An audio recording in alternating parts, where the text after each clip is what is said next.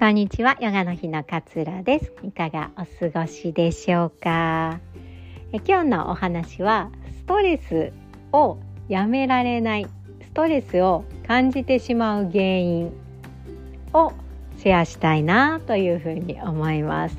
ストレスを感じてしまう原因第1位何でしょうか？第1位って言い方変なんですけれども心の反応を止められないのがやっぱり一番ストレスを感じてしまう原因の一つなんですよね。なんかこううまくいかないなっていう時に限ってなんかこうムカつくこと腹の立つことが起こるみたいなことってあると思うんですよね。うまくいかないなっていう時に限ってなんか電車が止まったりとか なんか全然知らない人にこうバーンってぶつけられたりとか なんかこう嫌なことが目につくんですよね。まあ、イライラしちゃうと小さなことにも目がいってしまってあの人のあの話し方嫌だなとかなんかあの人の癖すごく嫌だなみたいな風にこう気づいて腹が立っちゃうみたいな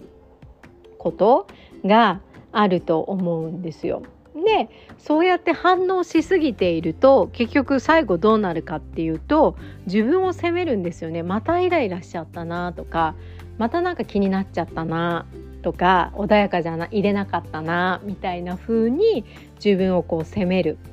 でそれがまたストレスになっていく。最初からうまくいかないなってなんか嫌なことがあってイライラしてストレスを感じているのにいろんな目につくものに関しても 嫌だな嫌だな嫌だなって見てしまって最後そんな自分がさらに嫌になってしまってストレスが大きくなってしまうっていう風にポンポンポンポンって実は進んでっちゃうんですよね。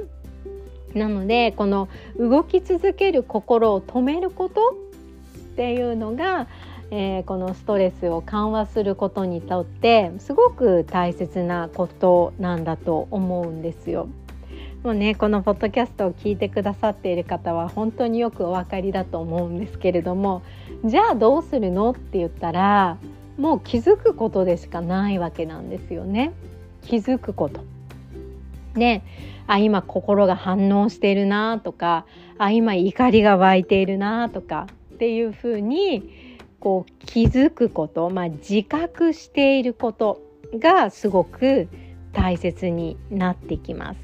でこの自覚していないと外の物事みたいなのが気になるし人の言葉にいちいち動揺しちゃったりとか反応しちゃったりするわけなんですよね。だから最初のところであうまくいかないってこうなんか憤りを感じている自分がいる今日に限ってなんかあれもこれもと考えちゃってなんか人生うまくいかないなみたいな風に落ち込んじゃっている自分がいるなって気づいて観察して心が反応しすぎちゃっているからこの反応を静かにしたさせてあげようみたいな風に止めてあげることがこう大切だったりするんですよね。でこの意識っていうのは外の刺激に触れると、まあ、反応してこう感情が出てきて感情が出てくとそれにまつわる思考が出てきてで思考が動きまくって動きまくって動きまくって感情がどんどん大きくなっていろんなことに ついつい反応してしまうみたいなこう状態になっちゃうんですよね。イラッとして言い返して、えー、時間が経ってまだ腹が立っていてそんな自分最低って思うみたいな風にこうどんどんどんどんトントントントントンってこうこう動いてしまうみたいなことなんだと思うんです。なのでこう怒ってるなっていうとこにちゃんと意識を今に戻してあげてあ今私怒っているって言ってその感情今感じていることに対して怒っているってラベリングをしてあげる。でその時に感じる感情だけ感じればいいんです。あ今このことに対して怒っているで現実だけを見てあげる過去のこと思い出さなくてもいいし隣の人の反応も気にしなくていいんですよ。今起こってることに対して私はあ怒っているんだなっていうふうに認めてあげる。で自覚することによって心の反応っていうのは弱まってきます。自覚してないからあっち見てこっち見てあっち見てちっちゃなことにイライラしちゃったりするんだけれどもあ今怒っているんだ。って自覚することによって反応が、えー、反応しすぎなくなってくるっていう感じですかね。反応が落ち着いてくる。っていう風に考えていただけると、えー、いいのかなっていうふうに思うんですよね。なんかこう怒り狂っている人とか がいると他人は自覚できるんですよ。例えば駅のホームでなんかカップルがすごい喧嘩して怒りまくってたみたいなのって外から見るとうわ怒ってるなーみたいな感じでなんでこんな怒っちゃってんのかなみたいな感じで自覚ができるから反応しないんですようわすごいな怒ってるなっていう感じでも本人はそのカップルの本人たちは自覚ができてないから怒り続けるわけなんですよね。なのでどこで気づいて自覚してあげられるかが、えー、大切なんだと思うんですよね。なので一回一回のこの何でしょうね。選択を、えー、丁寧にしてあげる。今そのことに対して怒ってるかもしれないけれども違うことに対しては 別に怒らなくてもいいのかもしれないわけなんだから違うことに対してはそれを引きずったまんま選択するんじゃなくて一回さらにしてゼロにしてこのことについてはどうなのかなっていう風な、えー、視点にこう一つ一つを切り替えて丁寧に選択していくっていうことがこの負の連鎖を断ち切るにはすごく必要な要素だったりするんですよね。そのためにはやっぱり気づいて一番初めにそのわって感じている感情を認めてあ今こういうふうに思っている自分がいるなってラベリングしてあげる感覚を持ってもらうと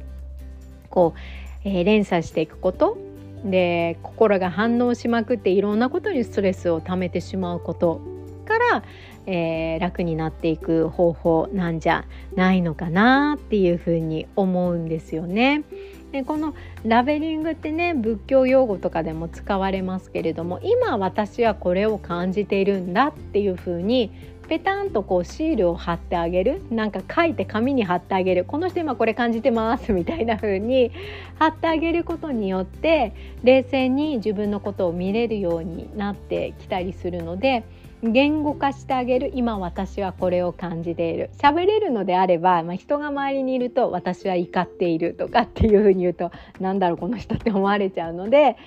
人がいない時では喋ると一番いいです。こういうふうに感じている。でいない時は心で思うもそうだし私今怒っているって書いてもらうとふっと客観的に見ることができるようになってくるのでこう反応に翻弄されないっていうことを自分の頭の中でもう一度インプットしてあげられるといいのかなっていうふうに思います。今これに反応してるっていうのが分かると反応自体はあちこちに飛ばなくなってくるのでいかに自分の感情に気づいて自覚していくのかっていうのをこうテーマにしていただけると、えー、いいんじゃないかなっていうふうに思いまして今日はこんなお話をシェアさせていただきました。いつも聞いてくださり本当にありがとうございます。えー、自分の思考とね向き合って自分を変えていきたいなって思いがある方にはこう1対1のマインドフルネスをやっていくえー、プログラムをすごくおすすめさせていただいております。気になる方は是非ね体験会にお越しいただければ嬉しいです。今年最後のモニター募集を今しておりますので、えー、ぜひぜひチェックしてみてください。では今日もあなたらしい穏やかな一日をどうぞお過ごしください。さようなら。